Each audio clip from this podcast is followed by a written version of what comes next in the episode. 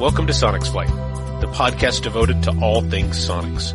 Sonex Flight is a monthly podcast discussing current events, news, and topics of interest to the Sonex community. We aim to entertain and educate builders and pilots of Sonex aircraft designs, inspiring them to complete and operate their aircraft safely and efficiently. Welcome to the Sonex Flight podcast. This is episode number 26 Vacuum Bending Leading Edge Skins.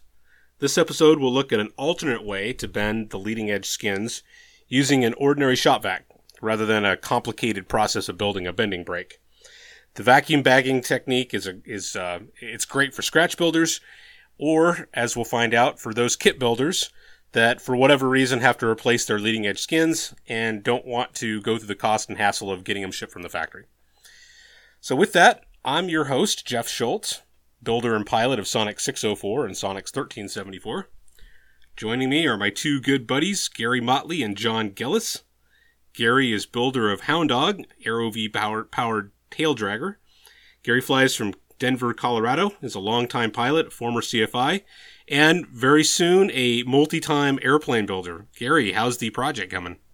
Oh, it's doing well, doing well. I've just about got everything sealed up, just doing the last minute inspections and getting ready to go do the you know the final condition inspection prior to my uh, DAR inspection this coming Tuesday. So yeah, so you're in the single digit countdown now. Yep, counting by the by by the minute almost. So what are the major tasks? You don't have like a uh, you know something that's gonna it's in the mail or something like that that's gonna threaten to derail you. No, not that I know of. I did try to do uh, an ELT check with remote today, and it wasn't quite signaling between the unit but I think I did a quick inspection of that and found the spot. So I just got to do a little pin rearranging on that, and that should take care of that. I hope. And I saw your video of your taxi test. That looked pretty good. Yeah, it was nice. It was one of those things. Was the end of the day, and I says, "Oh well, why not?" So I went ahead and drug it out, fired it up, and fortunately, it started right up again. And, good. You know, didn't have any oil leaks, and was able to drive it around a little bit. Actually, uh, the other day, went down to the end of the runway to the compass rose uh, it did the compass calibration through the ADAHRS and menu system, and uh, that was just like spot on, instantaneous, with no hassles, and that was a pleasure. Good. So so far, all the, the high, you know, the complicated EFA stuff, programming has been just falling in place mm-hmm. with Compass and uh, autopilots and all the rest of the stuff that goes along with it. And you're probably even able to talk to the tower. I, I can actually, yes. Nice and clear, great communications. Are you using the Dynon radio? I am. I have uh, two units in there, so I, uh, I can do a dual watch and have one pilot transmit while the co-pilot transmits on something else. It's it's pretty entailed, pretty nice.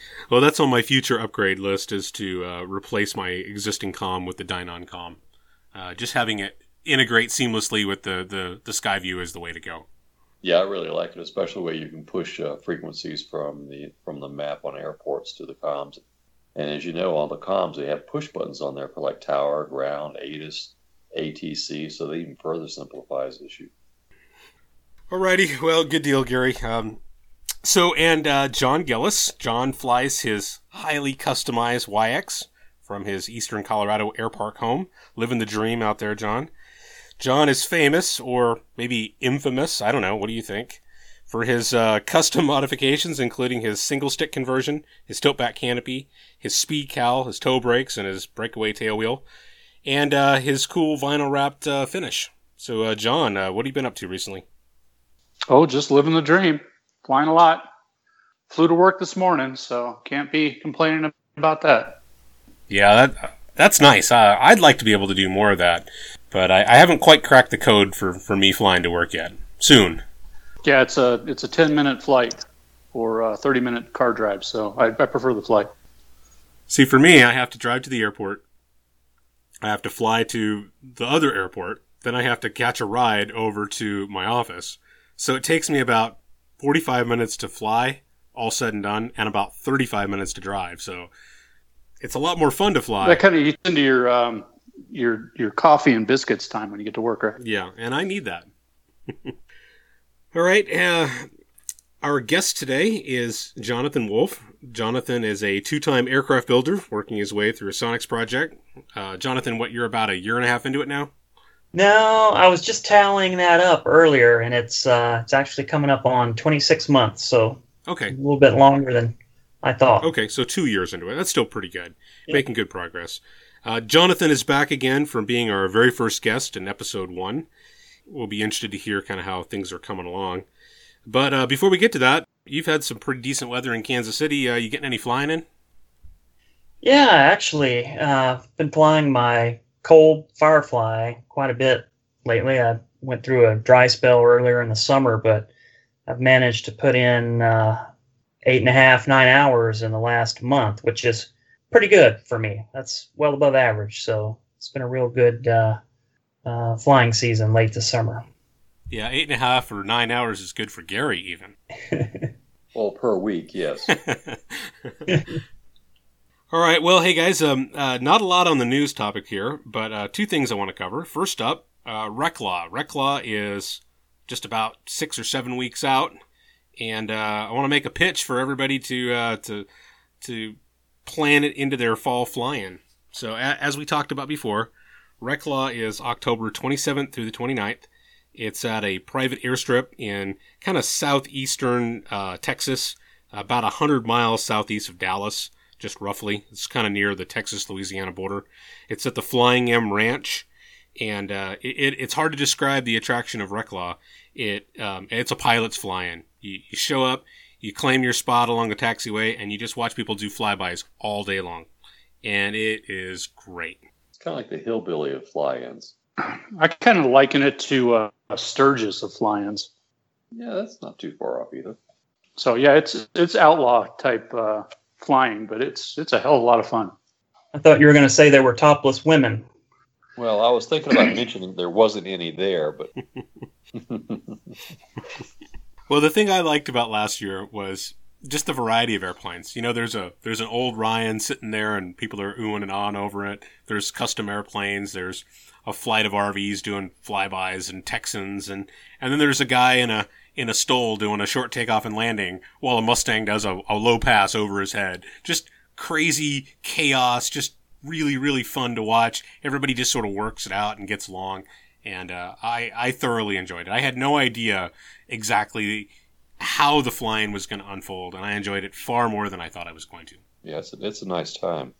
I think I'll be standing out on the runway this time with my thumb in the air trying to see if I can hitch a ride. Well, the um, for anybody who hasn't been to the website yet, we'll put a, a link in the uh, show notes for it. But the the basic things are, are pretty easy. There's a minimal registration and camping fee.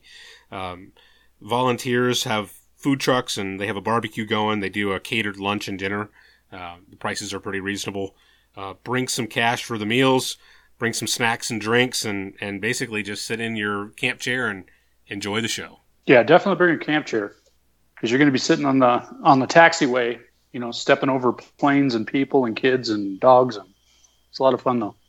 So we got um, just doing the quick mental check. Um, Robert Barber and Mike Singleton are coming. Is Carl coming down in the uh, Rumble bus? He's either going to do his Sonex or the Rumble Bus. We don't. He hasn't decided yet. Okay, Gary needs to just sit in the back of the Rumble Bus and ride with him. yeah. And then uh, I got a I got a text from Mike. He's looking for a new tent, so I guess that means he's coming. Yep, Mike is. Uh, he's on board. I'm on board. So the Colorado contingent will be there. Good. Yep. We'll have a good strong showing. This time though, we got to get everybody back in the air. We'll have to like stake out our camp spot so nobody like takes it while we're gone, and then we'll do some uh, some Sonex uh, intensive flybys. Well, Carl's going to uh, formation flying school, so he can teach us a few things. You know, he can try to tight. he can try to teach us a few things, but I'm not so sure I'm going to learn anything from Carl. yeah, he'll have to be in the back, getting close to us, and we'll just have to keep flying flat and straight. You know, those round engine guys, they're a different breed. Uh, I don't know that I can uh, I can do that. All right. Well, I, I hope that um, we have a really good turnout. Uh, my advice is if you can get there on Friday, get there and get a good spot. If you have to come in on Saturday, get there as early as you possibly can. And if possible, call ahead and have somebody stake you out a spot because by Saturday afternoon, this is going to be slim pickings for campsites. All right, so the the next thing I want to hit real quick is um, we've gotten a couple requests for a discussion about how we lean our airplanes um, with the aerocarb or the aero injector. So I thought we would just go over this for a couple of minutes. We'll just kind of keep it short. John, why don't you start us off? What is your process for leaning? Well, I've set my needle up so that I cannot fly at full rich. It's just too rich. But what I find is I, I fly, you know, from relatively high airport at 7,000 feet. And then when I get down low in Texas, I'm way too lean. So I, I, I've set up my needle to be real rich. And so my startup is I've got my mixture out a half an inch or an inch. And then I lean from there to get my RPM to get to max RPM for takeoff. Then uh, on, uh, you know, once I get up and in cruising, I just watch my EGTs and uh, just constantly adjusting that mixture until I get to cruise speed and my cruise RPM, and then just fine tune it from there to get to just rich of peak is where I set it.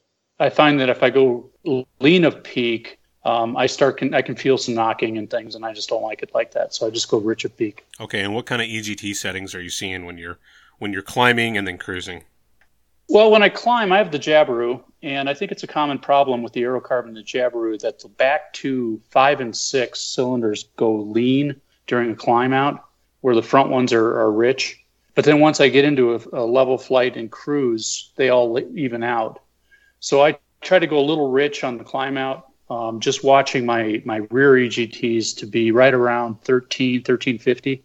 And then, um, you know, once I push over and, and get into cruise, those will drop everything will drop down to about 1200 and then i'll lean it out to another 13 1350 is about what i am comfortable with my alarms are set at 1400 so if it if anything starts getting a little hot then um, you know i start seeing uh, yellow and red alerts on my EFIS. Okay. And then when you're on initial climb out, like right after you leave the ground, what do you like to see your EGTs at? Or, or what's your maximum that you're comfortable with? The max I'm comfortable with is about 1400 on initial climb out. Uh, and that and that usually is spiking on number six and number five. Okay, because the reason I the reason I ask that is Jabiru publishes very very low EGT limits for that full throttle kind of climb out area, and, and I mm-hmm. I go hotter than that just because if I go rich enough to keep the engine below that temperature, it just stumbles and slobbers, and it, it's obviously not happy. Yeah, the the engine just seems to be happier when you lean it enough if I go too rich, you're right. It it it dogs down. I lose you know almost 200 RPM. At our density altitude, that's not enough. I need I need the extra power, so I'll, I'll lean it out. Yeah, Jabiru says like like 1294 or something something like that. It's below 1300, and I find that. Yeah. You know, I, I really want to be at right around 1300, maybe a little bit, you know, 1320, 1340. Um, that, that's really where my engine seems to be happiest. So if I'm in that range, I'm good. Um, and if it's below 1300, I'm starting to kind of sense a little bit of sluggishness. I'm also watching my fuel flow, and if it, you know, it gets, um, you know, on takeoff and, and climb out at full throttle, you know, I'm seeing between uh, seven and, and eight and a half gallons per hour. Um, I know I'm I'm right in the, a ballpark there, and then once I get into cruise, I can get it down to six, five and a half if I pull back throttle a little bit. Mm-hmm. Yeah. Yeah, um, very similar to everything I'm seeing with my Sensenich prop and the Jabiru. Uh, I take off, I'm seeing 2900, maybe I might see 3000. Usually it's around 29, 2950. And I try to keep my EGTs around that 1300, 1340 maybe. And so a lot of times, if I just pull back the throttle just just a hair, just a sixteenth of an inch, that'll start to drop those EGTs a little. So that that's for me, that's fairly common. I probably um, need to go in there and make an adjustment. I've been thinking about maybe putting in the number four needle and, and just playing with that. But it's running so good that I haven't wanted to mess with it. And then I just I leave it at where it's set until I'm done with my initial climb out. Once the engine is kind of stabilized a little bit in cruise, RPMs start to come up as as you level off, and so I pull the throttle back to set into my cruise RPM of 27, 28, 2900, somewhere in that range. 2850 is a real common kind of cruise target. And then uh, I'll definitely see the EGTs fall, and I'll start leaning at that point to bring them back up to 1350, 1380. To, and that's what I do. And in cruise, it would not be uncommon for me to have the mixture pulled back three quarters of an inch, maybe an inch. And especially when you get below 2700, you, you know, on my needle setting, you really got to start leaning it pretty uh, regularly. I was having a problem with getting really way too lean in really hot days up here at our density altitude. And so I really richened everything up.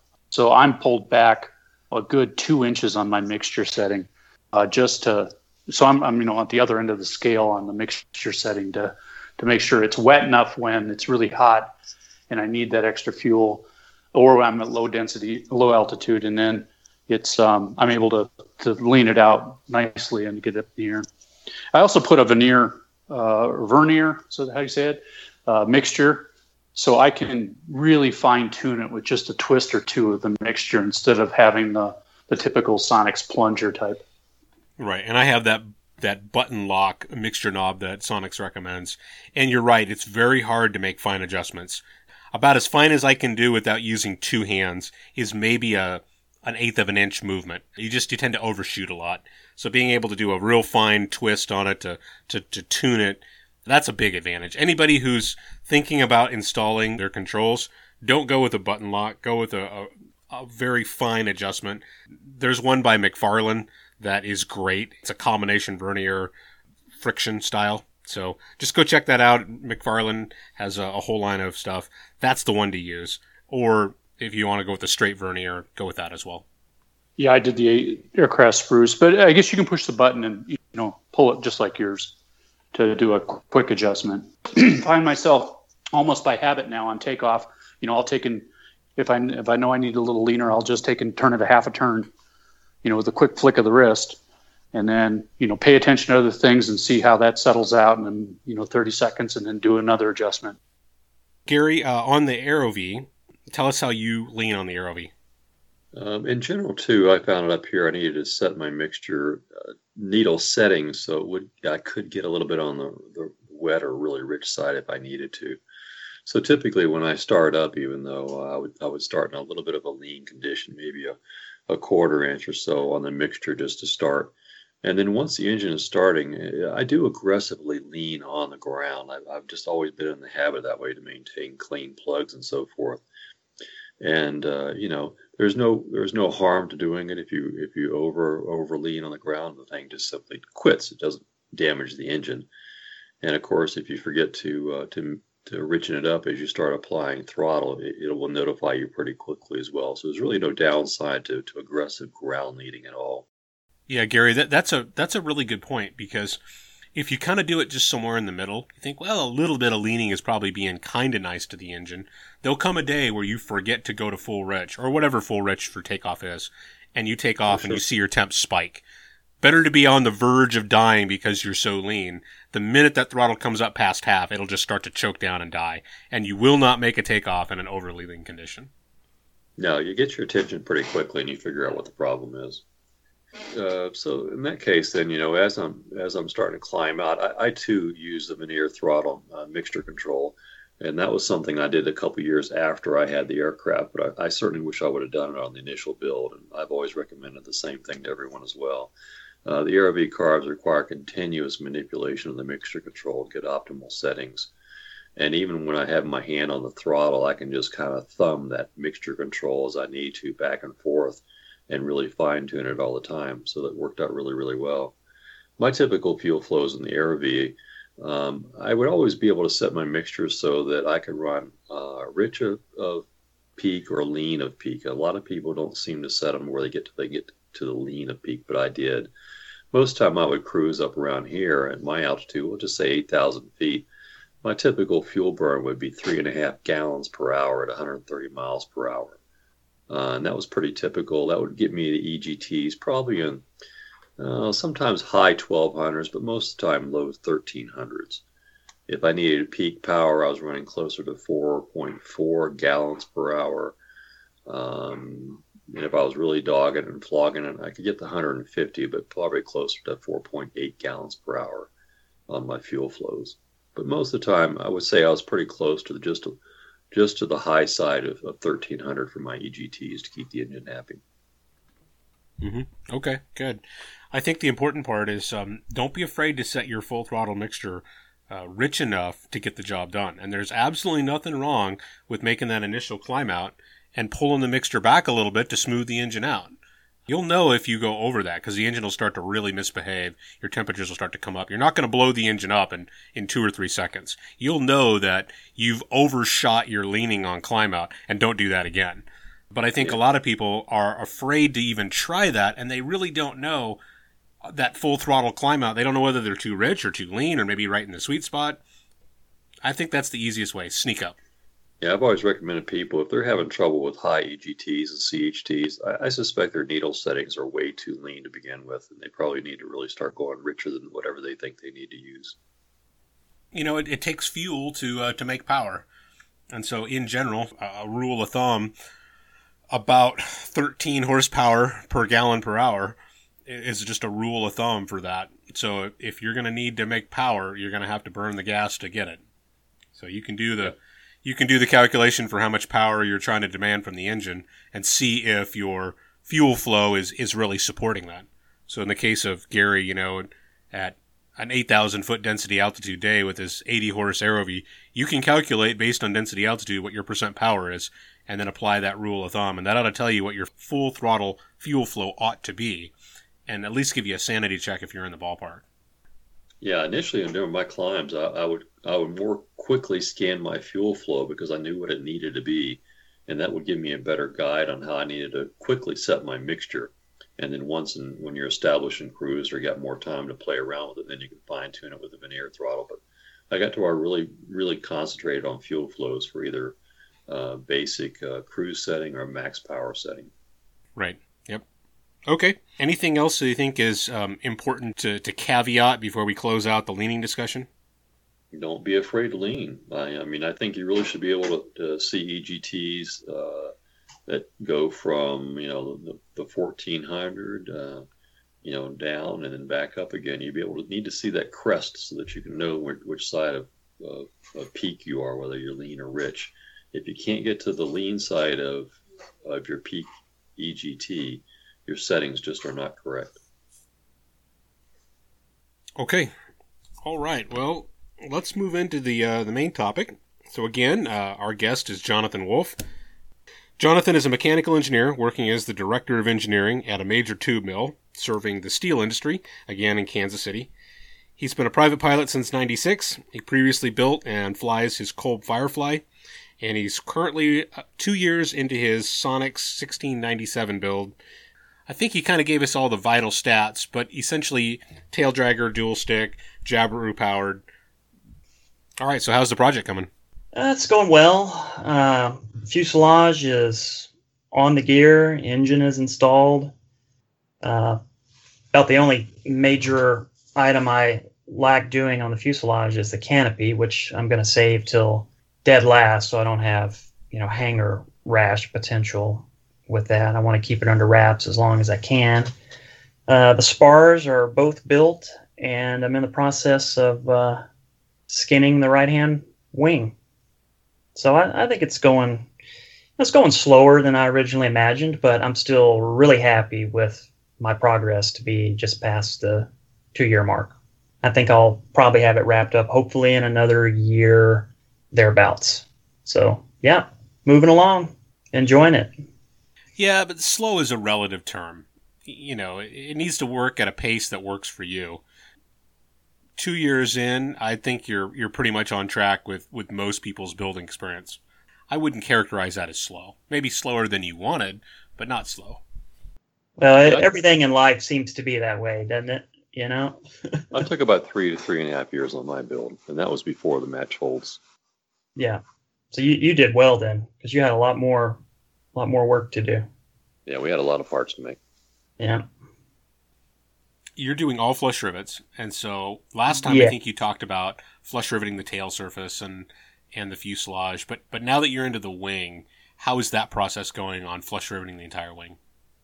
You know, I have not uh, started the dimpling process yet, um, so my opinion of that I'm sure will change in the next few weeks. But yeah, obviously the wing is uh, that's where the majority of the holes and the work for that are.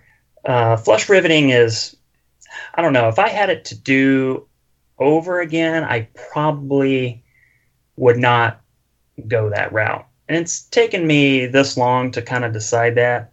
Uh, I was real happy with it up until recently, but as I look forward to all of that work to be done on the wings, I'm kind of thinking maybe standard rivets would have been just fine. I don't know. We'll we'll see after I get it all done. I I might change my mind again once I see the results, but it definitely is a lot of work because I'm actually using the simple dimple die and the nail routine to do all the dimpling, and that's very labor intensive. Mm-hmm. So I try to set it up where I do a lot of drilling on the weekends and then work like an hour, hour and a half a night after work during the week to do the dimpling so that I don't have to sit and do that in uh, too long of a session. And that that's helped quite a bit. You went through a lot of nails, did you? You know, uh, originally I did, but then I kind of learned that I was really over tensioning it. And once you kind of learn where to stop, I can make a nail last probably 50 or 60 dimples, which isn't too bad. There originally I was breaking them like every 12 or 15. It's just unnecessary amount of force, or maybe it was the your, Chinese nails. I don't know. Your forearms must look like Popeyes if you're using yeah. that simple dimple die. Yeah, my, my right hand look like a lobster. yeah. yeah. So don't get in an arm wrestle contest with them. You'll That's lose. That's right. That's right. So, uh, you know, dimpling the skins and the ribs, you know, that that's no different than the leading edges. We all have to go through that. You just do more of it. But what about right. the hinge lines and the spar caps. Those are the two areas that are kind of unique. How do you handle those? You know, the hinge lines, uh, the simple dimple die works just fine for those. A uh, couple layers of 025 dimple, fine, and uh, the hinge material dimples fine. It will distort the hinge just a little bit. It'll put just ever so slight of a curl into it, but it's nothing that doesn't straighten out when you rivet it onto the skin. So I, I haven't had any problems with that. Uh, I have not countersunk the spar caps yet. They are drilled to uh, to a number 30 at this point, and I've just yet to come along and uh, do the, the countersinking. But you have to be, you know, obviously really careful about setting your countersink up and getting all of that just right when you've got a couple layers on top of a critical thing like the spar. You know, you want a good good lap joint there. So I'll probably spend. It seems like it takes me 20 minutes to set up the uh, countersink every time I I do it. But once you get it set up, you can zip down the spar. I think pretty pretty quickly. You know, 30 minutes you're you're done. There's no problem getting um, the the forward skin and the aft skin, those dimples to line up properly. No, not not the way I've I've approached it. Uh, since I made my own skins, my own leading edge skins, I when I made those, I did not put pilot holes in them where they overlap uh, the aft skin and they overlap the spar. And I actually slipped the forward wing skin underneath the aft skin skin and used the pilot holes that were in the aft skin to drill through the leading edge skin and the spar. Right. So I was able to kind of position the leading edge skin where I wanted it and just drill that way. So I, I didn't have to force anything to a, into a alignment, mm-hmm. which worked out really nice. Yeah. Okay. That was the upside to my whole fiasco. so for for anybody who wasn't keeping track, Jonathan is a kit builder who fabricated his leading edge skins. So tell us, why did you fabricate your leading edge skins? yeah, so basically, I'm on this podcast because I'm an idiot. I, I let something really bad happen, and all. I don't mind telling. I don't mind telling the story because it's kind of a. I look at it as a cautionary tale for people that might be in the same situation. They're going to want to run down to the basement and tape up their leading edge wingskin box with a lot more tape after they hear this story. But okay, so tell us. Yeah, so when I got my kit, like most people, I opened up the boxes and did my inventory. including opening the box for the leading edge skins. And you know, if you're a builder, you know you know this. Uh, otherwise, I'll explain it. So the leading edge skins are they're preformed, but they're not preformed really well. Like if you lay them out on the floor, they flop open to this obtuse angle of let's say 135 degrees. Okay. And they're stored in a box that's probably, I don't know, eight or nine inches tall.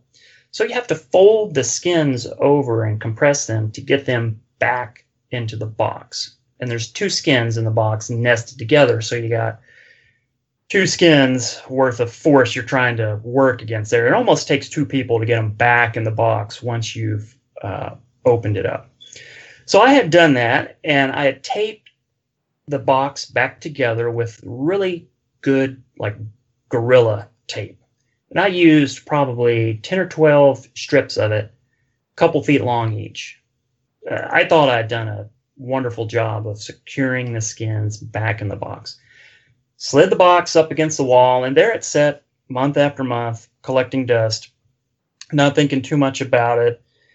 Uh, over time, the shop's kind of small. I needed some storage space, so I began to set various items on top of the box parts of the plane, hand tools, that sort of thing. Well, one night at about 2:30 in the morning, I hear this loud crash in the basement. It wakes me up, wakes up my wife. I go down there and I find that that box had sprung open. All of the tape had popped loose.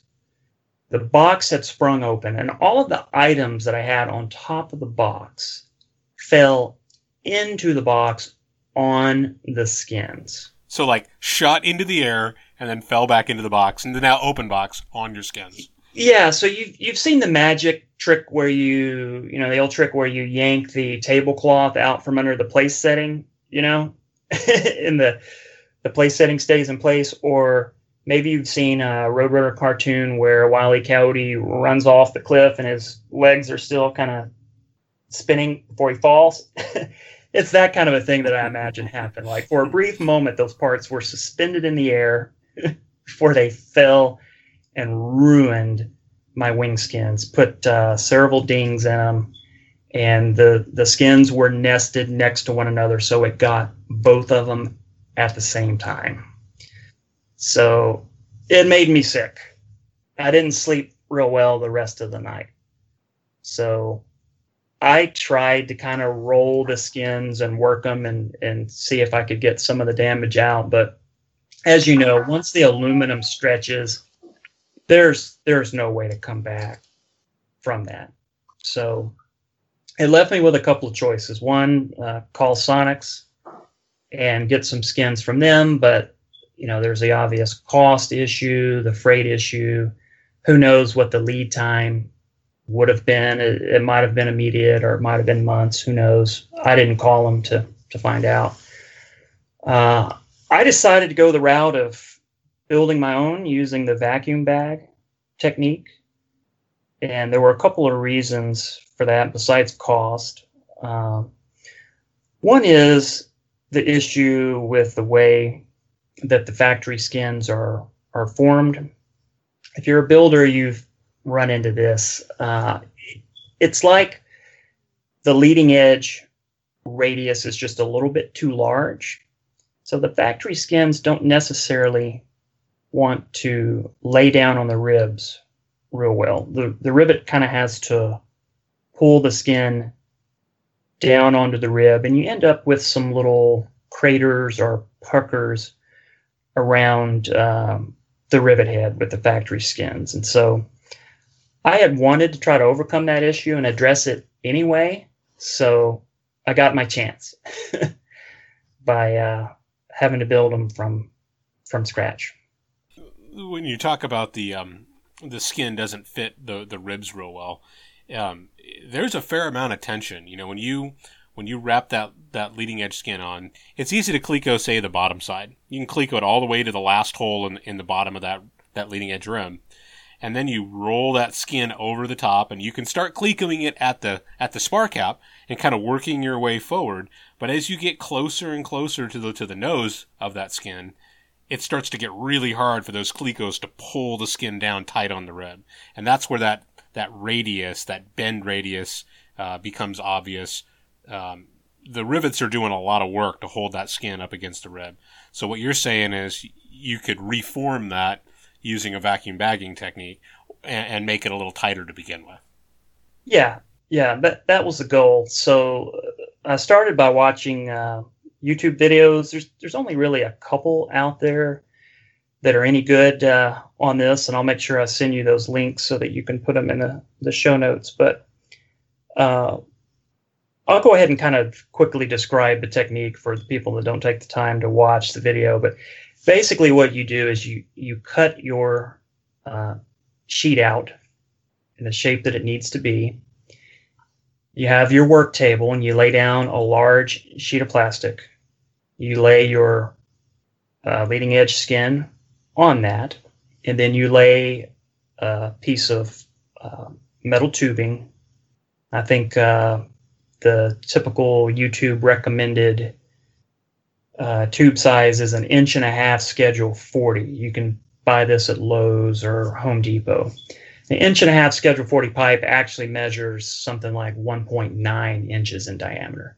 So you lay that down on the bend line and you use some strap clamps to clamp the tube down to um, to your work surface and basically pinch the skin between the work surface and the tube.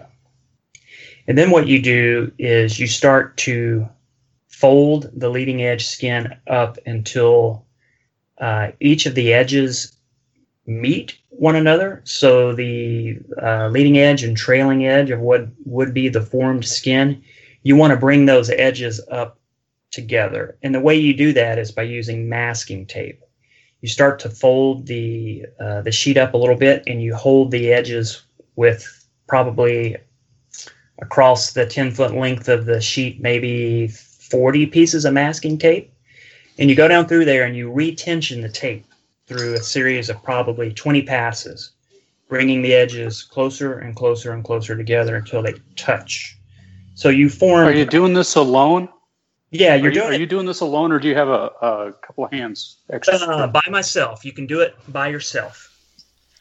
So, just for anybody that's having a hard time visualizing, this is like making a taco. You lay your tortilla flat, yep. and then you start folding the ends up so that they ultimately are going to kind of touch. Yeah, and you're using the tape to just bring the edges maybe an inch closer each time you work from one end of the sheet to the other just by retensioning the tape. Otherwise, you just couldn't do it. I don't I don't know if six people would be enough hands to fold that sheet up because there's quite a bit of tension uh, on it when you're all said and done. But blue painter's tape will will do it. And doing it alone, you probably have a lot more control over your process. Yes, you go real slow, and it only really takes about 20 minutes to get the edges to touch. So it's it's not that bad. It's just kind of a repetitive, boring task. So when you're doing this, is the metal permanently bending, or is it just is it just kind of sprung and but being it's held closed? Sprung and it's under a lot of tension, and if you untaped it, it would not fall back flat. It would have some permanent. Okay. So a very very slight bend at this point. Very slight, yeah. Okay. It's basically making a almost a circle, more yeah. like a teardrop shape, I guess. Is okay. Is, is. So after you get it to that point, you then take the uh, plastic sheeting that you lay down initially, and you start to fold it over and kind of gift wrap it in such a manner that you're able to tape all the edges up and form a airtight bag. And you want to leave the bag real loose. And this is not something that's talked about in the videos, and I discovered this the hard way. When you put the skin under tension, the height of it, it it's going to get taller because you're bringing the sides together. At some point, the skin halves are going to touch from the edge all the way down to to the tube, and the whole thing's going to stand up and get tall. And you got to have enough slack in the bag to allow it to do that, or else it'll the skin will poke itself out of the bag and it'll tear and you'll lose your vacuum. So be very liberal with the uh, the size of the bag. So you tape up all the edges, and before you finally seal it, you just take a ordinary shop vac and stick it inside the bag and put a little extra tape where you know where you're shoving it in. It, it, nothing has to be like super airtight. It's not really that critical. And turn on the vacuum, and in a period of maybe eight or nine seconds, the air comes out and uh, it starts to wrap tightly around the pipe. And in my case, I let my shop vac go until it didn't suck anymore. I waited till it, you know, had all the air out of the bag that it could get out of it. Turned it off, opened the bag, and I had a perfectly formed skin that when it relaxed was um, only open, let's say, like a 45 degree angle, as opposed to the factory skins. When they're relaxed, they're open at more like a 135 degree angle. So you get a much more uh, tight bend angle that's going to more closely match the rib profile by doing this. And I want to back up a little bit and talk about the size of the pipe that I used. And this is kind of the nugget of wisdom that I got out of this process that I really want to share with, with everybody. The videos talk about or seem to show an inch and a half Schedule 40 pipe. There's at least one website that calls out an inch and a half Schedule 40 pipe. And I agree that if you use that pipe size, you will faithfully recreate the factory leading edge radius. That is the right size pipe if if you want to duplicate the radius that Sonex has.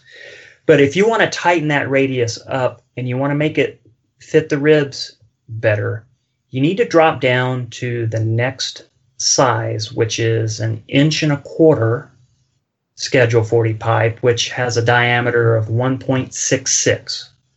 So it's 1.66 as opposed to 1.9. And that little bit of decrease in diameter is what will tighten up that leading edge radius. And before you do this, what you can do, if you don't believe it and you want to validate it, just cut some strips of aluminum, walk into Home Depot, go to the plumbing aisle, and start wrapping those strips of aluminum around the different tube sizes and take a copy of your plans in if you want and lay the result against the plans and you'll see that that inch and a quarter pipe size is the one that's going to give you the best match to the plans. So this was my first skin uh, that I just described, and it actually did not turn out well, and this is the second nugget of wisdom I'll provide here. By using the smaller tube and having a a tighter leading edge radius, it takes more material. So when I took the skin off the work table and tried to fit it to the wing, while it matched the rib contour very well and laid down against the ribs, I, I could hold it against the ribs with blue painter's tape. So springback was not an issue at all. I was not able to draw the skin aft far enough to uh, to get the required edge distance on the spar rivet line. So more material was consumed by the smaller radius.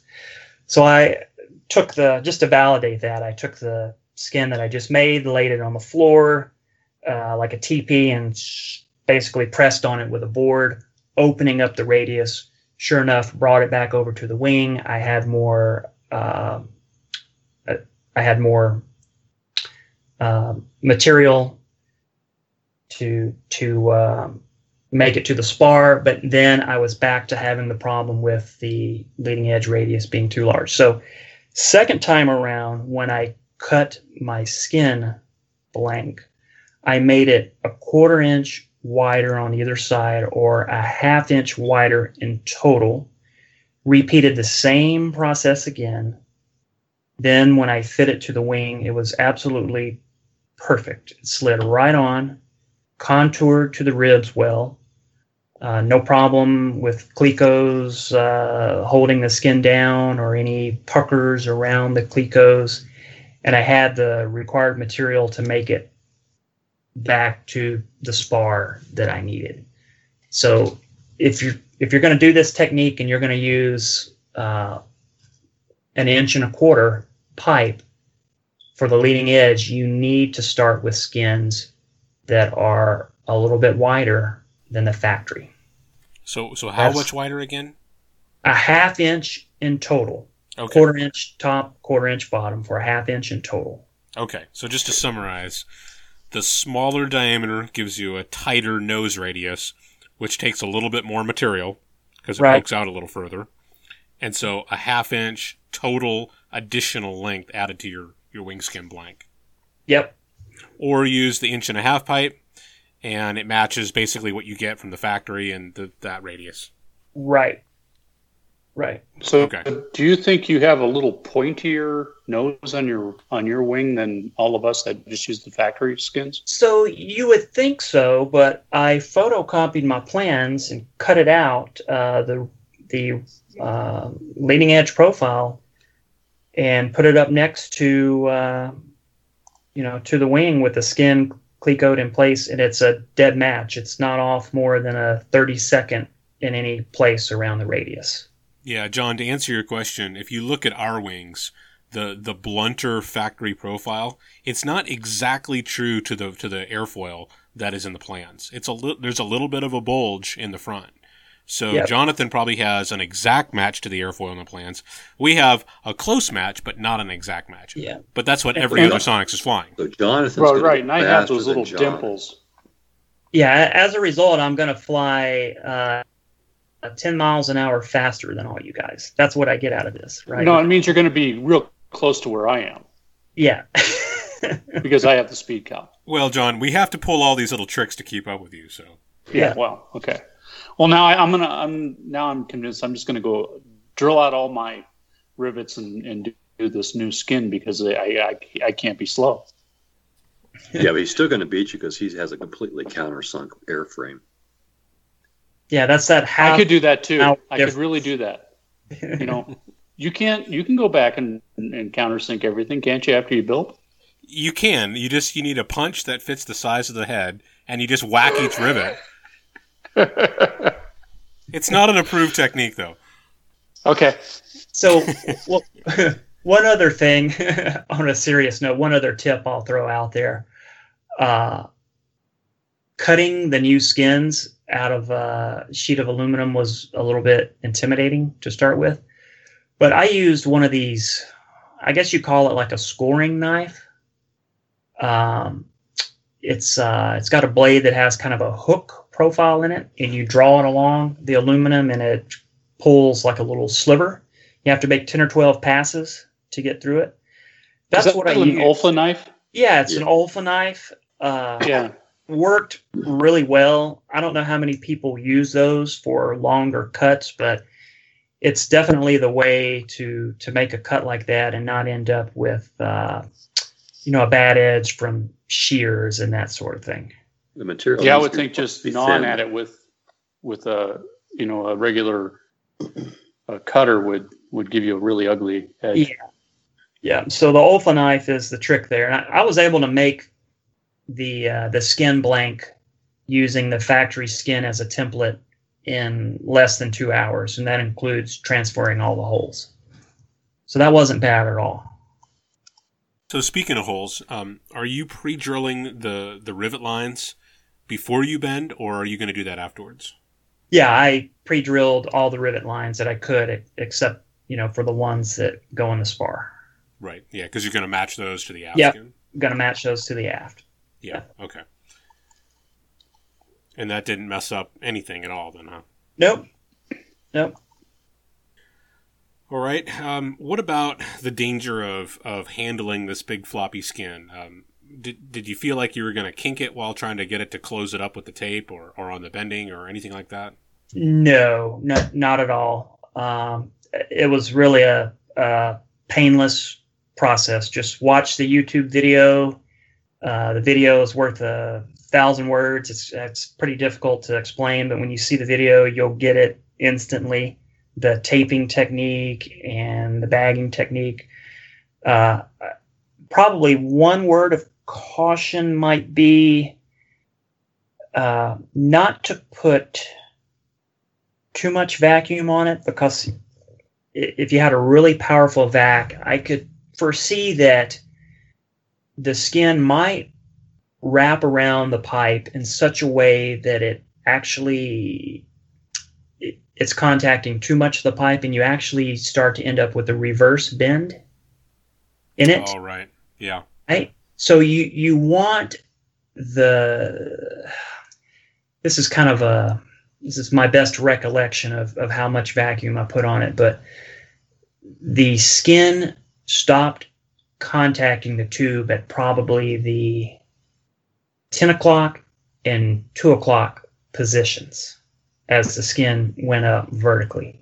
If you draw such a vacuum that you're contacting the tube at like 11 and 1 o'clock with just a tiny little spot to stick your finger between the skin halves and the tube at the top, you have probably overdrawn it and you might not be happy with the results. So you can definitely take a stab at it, uh, turn off the vacuum, see what you got. If you want to bend it a little more, draw it back. There, there's nothing about it that's like a one shot deal. You could make multiple attempts at uh, pulling the vacuum on it in, until you get it where you want it.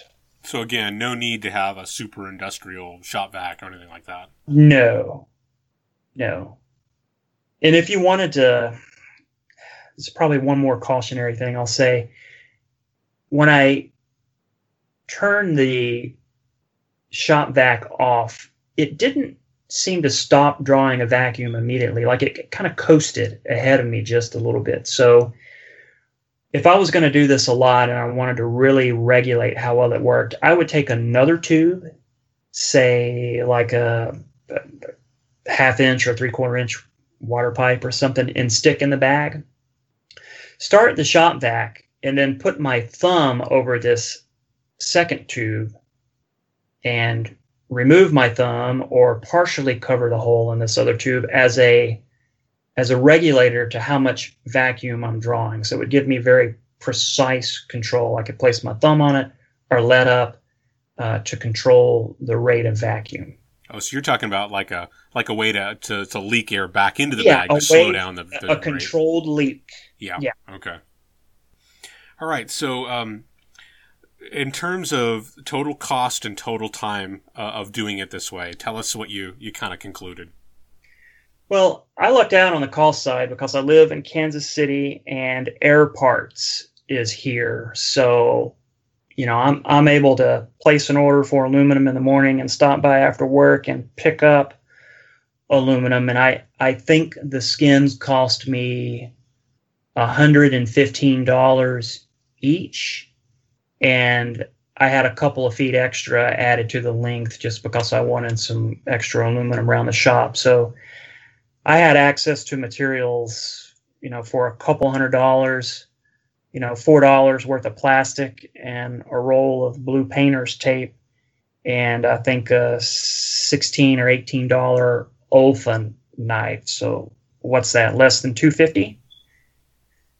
And I looked up the the cost of a factory skin they're two hundred and twenty five dollars each plus shipping, and I I don't know what the shipping would be, but 50, 60 bucks probably. Yeah, you know it's oversized, uh, so it might even be a hundred bucks. Who knows? So. Mm-hmm. So you're you're doing it for half price. Yeah, you're you're doing it for half, and in my opinion, uh, you end up with a better result. Um, I'm just more than pleased with how well it fits the ribs like I said, I was able to hold the skins down with painter's tape. As opposed to ratchet straps and boards and a lot of these other things that people have to do to get the skins drawn back far enough. It's pretty straightforward. Go for it. It's not something to uh, to be intimidated by, really. Okay, well, good. Um, I, I'm looking forward to seeing pictures of how that turned out. All right. I'm looking forward to seeing you flying faster than John Gillis. Well, it's unlikely, but uh, you know, we'll see. Well, I happen to know that John's got a few other tricks up his sleeve. He doesn't like to roll them out all at once, so they say that necessity is the mother of invention. So when somebody gets close, John figures out a way to go a little faster. So, Jonathan, uh, tell us about some of the other things you're working on. I'm trying to figure out how to get some more fuel in the plane. And the approach I'm taking for auxiliary tanks is to try to build tubular fiberglass wing tanks, kind of like the Jim Hickey tanks, except out of fiberglass. A couple of reasons for that. One, you know, you, you can't get the tanks that Jim has. They're no longer made. Um, they were pretty expensive, I think, when they were being made. Uh, I think I saw on the forums something like fifteen hundred bucks a pair. Um, if you wanted to try to have them made, like if I wanted to do them locally, the tube that they're made out of, you know, four inch diameter uh, aluminum tube is not real common. Can't really source it locally, so who knows what it would cost just to get the materials. And the weight is pretty high on that. Um, I'm not sure exactly what those, uh, what the tank thickness is, but typically you wouldn't weld on anything that's less than about 040 is what I gather.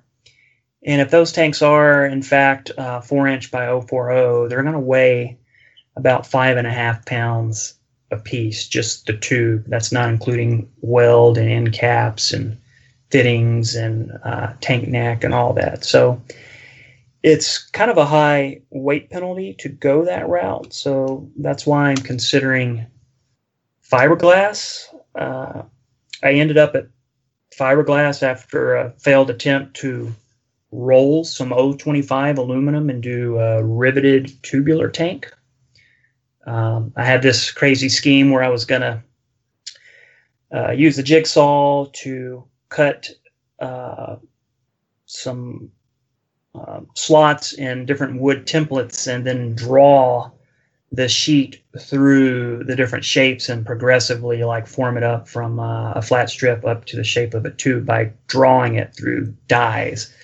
Uh, that was a miserable failure, and so I've moved on to fiberglass as the approach now. And the way I'm going about that is I used a uh, three-inch Schedule 40 PVC pipe as uh, as a plug for a fiberglass mold.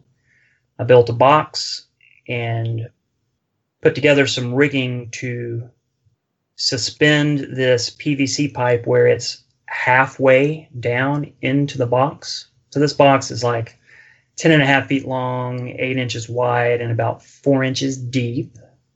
And I suspended this uh, PVC pipe halfway down into the box and then filled it with plaster of Paris up to the top of the box, and then I popped out the PVC pipe. And what that left me with is a half cylinder that's three and a half inches in diameter, and then I'll do uh, a hand layup inside that uh, mold, and then seam those together with tape, fiberglass tape. I'll see how that goes. It it may not be something that I'm happy with, uh, that I feel you know good about structurally uh, in the end, but I'm determined to do something to have a, uh, a permanently installed uh, auxiliary fuel tank that uh, is not a, a CG penalty. I, I really want something uh, that's forward CG and not aft, like some of the behind the seat or baggage compartment uh, solutions. So it might be a fool's errand, but I'm I'm giving it a shot. I've been working on it about three weeks. The mold uh, looks really nice. Uh, spent the last couple of nights shellacking it uh, sealing the plaster of Paris and creating good surface that I can wax and uh, you know keep the the fiberglass from from sticking. And I anticipate the usable capacity to be about four gallons per side for a total of eight. And if I'm successful, the weight will probably come out uh, around seven pounds for both tanks combined. That's the goal. So I would assume the difficulty um, is just getting them to be leak free. Yeah, so I would envision putting the tape on and then injecting some some liquid resin and putting it on a big rotisserie to make sure that all the little crevices get sealed up. Right. Uh, you know, with the resin I'm using, I'm I don't remember the model uh, number of the stuff, but it's what the Glasair guys have used for years and what some of the Long-EZ guys use for their fuel tanks. Uh, it's not ethanol proof, but uh, it's fine for 100 low lead. It's got a, a you know years of reliable service record with low lead. Uh, wasn't planning on doing like a slosh, uh, you know, of the tank when I'm done, but that is the last resort, right? If it's if it's leaky, there's a product by Jeffco and some others that I could pour in there and, and kind of set the the tubular tank up on like a rotisserie and let it roll around in there to uh, to seal it. But hopefully, I won't have to do that. Well, it's cool. I think it's a it's a neat approach. Going after some of these unique modifications, um, just kind of like establish a trail that others can follow. So who knows? Maybe other people will do the same thing. All right, maybe maybe it'll be my third uh, podcast appearance. Who knows? Right.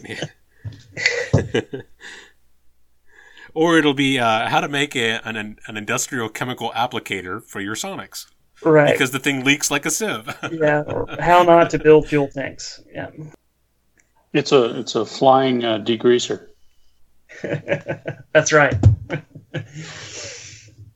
All right, so uh, Jonathan, what what's next? Um, you're gonna you're gonna wrap up these skins. You're gonna get your wings done, and, and then what's next? Uh, I guess uh, match drilling the uh, spars to the fuselage uh, would be the thing. You know, roll the fuselage out in the driveway and level it up and plug in the completed wings and, and do that uh, critical alignment and drilling step, for which you're welcome to fly up from Mississippi and assist. yeah. I got room and board and steak and yeah. It'll be like a you know like a summer solstice festival, you know. Right. Make a sacrifice to the airplane gods, and maybe they'll shine their grace upon you. Well, I figure you've done it twice. Uh, you'd be the guy to have around, so maybe that'll work out. Yeah. Well, then after that, it's just um, you know instrument panel and canopy, and that's about it, huh? Yeah, yeah. Uh, I, I, think it's going to take the rest of this year to wrap up the fuel tank thing and finish up the wings. Definitely take, you know, a few months of the spring to just wrap up little things. Like I haven't done a fuel door uh, and an oil uh, dipstick door and a few things like that on the cowling. Uh, I've got a NACA vent to add to the cowl. So there's a lot of little things like that. Um, electrical I'm going to do after I paint it. I don't know. Maybe I'm optimistic to think I'll fly in the fall, but that's that's the goal. I think I'm if I stay at it, I'm about a year out, barring uh, you know serious interruptions, job loss, uh, you know health crisis, that sort of thing. Well, you dodged the uh, the eclipse, you know that that giant meteor. Yeah, uh, it cast a shadow on you, but it missed you, so you're okay there. yeah. All right. Well, um, I guess uh, let me see. I'm just trying to think of some of the other things. We we talked about this uh, last time around. Your uh, your custom glare shield and panel uh, that turned out really great. Um, I'm I'm anxious to kind of see um, how you fit all your instruments in there. I think that's going to look real sharp. And then you were working on your smoke system too. So I think that's pretty well done, isn't it? Yeah, it is. Uh, what I ended up doing on that is I bought one of these uh, three gallon polypropylene, uh, you know, uh, drag tanks, I guess you would call it, from uh, uh, Summit Racing. I think the tank weighs about three pounds, three and a half pounds. It's you know it's a real thick, heavy duty, crash resistant polypropylene tank with an aircraft style uh, uh, lid on it, so it's very easy to uh, uh to fill. And uh, for the pump, I kind of I went on uh, smokesystemhelper.com. You know, he's a guy that provides uh, turnkey smoke systems for a lot of the RV guys, and kind of looked at the system he had put together and determined from that what kind of pump uh, he is selling. And you can go on Amazon and buy a 12 volt, uh, 30 psi self priming diaphragm pump. I forget what the GPMs are. It's it's a it's a pretty high GPM.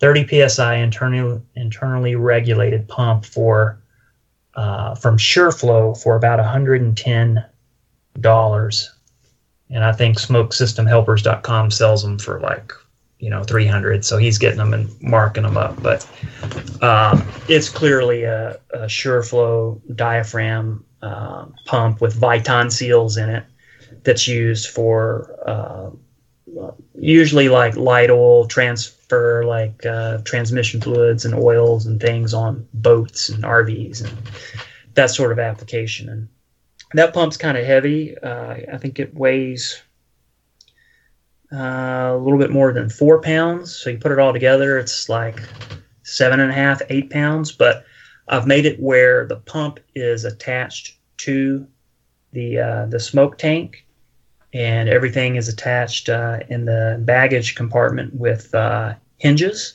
And all I got to do is pull the hinge pin, and I'll pop uh, loose some quick disconnects on the uh, on the uh, smoke lines, and I'll be able to take the system out. So maybe it's a little bit heavier of a system when it's installed, but I'm able to uh, to remove it if I'm taking a trip to Oshkosh or something like that. So the way I see it, the approach kind of gives me the best of both worlds. You know, it's uh, three gallons is a lot of smoke fluid, so I won't have to fill it that often. And uh, the pump is just a it is a beast of a pump. Uh, the motor on the pump is three inches in diameter, five inches long. Like this, this is a serious pump. So it ought to really do the job. Yeah, I think that's the problem I'm having on my smoke system. I just don't think I'm putting enough smoke oil into the exhaust. So yeah, it's it's either that or you're not getting enough heat, you know. And we'll find out when I pour the fluid to to mine if the exhaust uh, is really long enough to do a proper job of uh, you know of burning the smoke. I, am worried about that a little bit that it all might be overkill. Yeah, but uh, I, would rather be on the uh, the side of pumping too much fluid than not enough. So, well, it's either that or I hang uh, six feet of muffler pipe underneath the belly and and right. really let it get hot. Right. well, cool. All right. Well, uh, since we're talking about uh, mods, uh, John, what what are you doing? What what is your next mod you're working on? Well, I'm I'm following down the path of refining the alternate uh, or the auxiliary fuel system which I hope to have ready for uh, Reklaw. Um, you know, in our auxiliary fuel uh, podcast, I was using a, uh, a marine uh, dinghy tank. That's it's a buddy tank that just sits in the seat next to me. And uh, Mike Niedenthal put one in based upon our podcast that sits behind the seat. And I kind of like that. And I think if I get it if I do a custom one, I can get one that just basically mirrors my the back of my uh, the seat pan and keeps the weight as far forward as I can. And I'm just bending some aluminum. I'm going to rivet it up and see if I can seal it with some of that slosh seal. And if that works, that's going to be my new uh, auxiliary tank right behind my seat. It's going to be about eight gallons. Yeah, good. And if it doesn't, I got my other buddy tank. So right or uh, you know you um, you put them both in, and then you will be the fastest Waiex because not only will you be able to skip one fuel stop, you'll be able to skip two fuel stops. No one can beat you then. And running at full throttle with uh, and burning eight and a half gallons. So yeah. Can't keep up with me. If you if you put that smoke pump in there, you can inject fuel directly into your exhaust, and you get a little afterburner. You know, I, I like the way you think. with my Waiex, you know, I can put the uh, the subsonic jet engine on the back too. You know, I'm already right. I'm rigged for it, so I just need Yeah. to, you know, spend that kind of money and just plumb that, right? You wouldn't have to get a, a jet rating either because it'd be an auxiliary system. So Yeah, it's just be a boost, you know, from uh, takeoff to get all that weight of all that fuel I'm carrying for all the fu- and all the systems I've got. right, right. Or you just put uh, your eight gallon Jet A tank, and that's what feeds your jet engine. Hey, uh, by the way, uh, Mike and I flew our Sonexes up to go uh, check out Gary's build uh, last weekend, and they were having a military uh, kind of a air show fly-in get together with a lot of the T6s and you know, all the warbirds in the area. And on the flight line was a un well, it was a unpainted SubSonex, and I think it's the one, the first customer one that flew in Durango which I've heard has repositioned in Denver. Yeah, that one was sold, and yeah. Oh, good.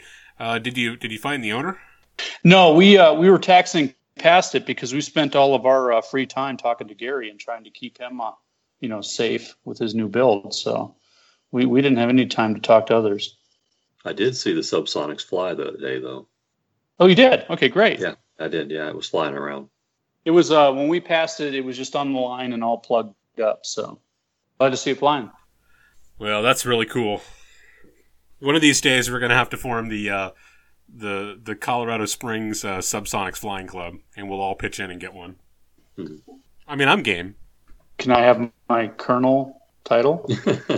Well, you're gonna have to wear the special gloves and jumpsuit whenever you fly it. All right, I can do that. And we're probably gonna have to get you a giant uh, fake push-on um, handlebar mustache, also. That, that's definitely true.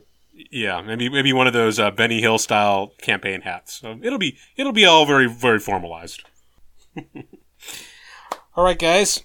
Um, Jonathan, good job running through that topic. Um, I I think that should demystify the process, especially when used in conjunction with the YouTube videos, and hopefully encourage someone to to get out there and give it a shot. I think probably doing it only to save cost and and time that might not be um, enough. You know, two hundred and fifty, three hundred dollars might not be enough motivation.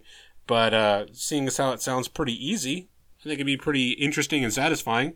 And for those hardcore builders that just absolutely have to do it all themselves, like you know our buddy Bob Micah, uh, who has to do everything the hard way, that sounds like a good way to go. Yeah. All right. Well, you can catch this episode on the website. The show notes are going to be available at sonexflight.com slash 26. Can subscribe to the show through iTunes, Google Play, or, or your favorite podcast app. Uh, send us an email.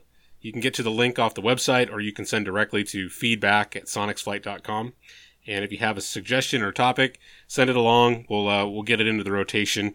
Or if it's just something quick, we'll just try to throw it in at the beginning and, and knock it out that way. And then uh, everybody out there has something interesting or unique to talk about and to contribute. So if you think you have something and would like to be a, a guest on the show, send an email and tell us what you have in mind. Jump in and, and contribute. Yeah, share those experiences back with the community. That's what we all do when we sit around uh, the campfire at Reklaw anyway. Might as well just get them on a Sonex Flight podcast. We'll probably knock one out at Reklaw. What, what do you think, John? Uh, I have to come up with a good topic for that.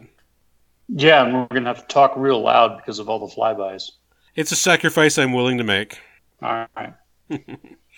And uh, Carl is going to have to load the Rumble bus up with uh, some choice beverages. And Gary, because we can't do without Gary. That's true. Well, I'm a mascot. Gary, you might have you might have to be sitting on like a mountain of, of cases. I don't know how much cargo room is in there, but we got to load that I guy do up. get pretty thirsty on those long flights. Before we close this out, I want to give a quick shout out. You guys know uh, my son Isaac. Uh, he's working on his Sonex project. Um, he's making good progress. He's got the wings nearly done. He'll probably be on to the fuselage soon. It's been fun to kind of watch him learn how to build airplanes and, and then learn about balancing his time and trying to work through school demands and gymnastics and Boy Scouts and, and working to, to pay for the project. So he, he's really getting after it. learning a whole lot. He's doing a great job. So I'm, I'm real proud of him. If anybody's interested in his progress, he does have a website. He's been doing weekly blog updates, and you can find that at isaacschultzsonex.blogspot.com. So go go check it out and, and see what Isaac's up to. I think uh, I think you'll like his his style of writing. All right, guys. Good talking to you as always, and uh, we'll see you down the road. Thanks for having me on. All right, guys. Well, we'll talk to you a little bit later on. All right. Bye bye. The views and opinions expressed on the Sonex Flight podcast are those of the hosts and guests alone, and do not necessarily reflect the views of any individual, company, or organization mentioned on this program. Nothing presented on this podcast should be construed to be the official position or recommendation of anyone not directly associated with Sonex Flight. Anything that sounds like advice should be carefully considered before being implemented. Remember, you are the pilot in command.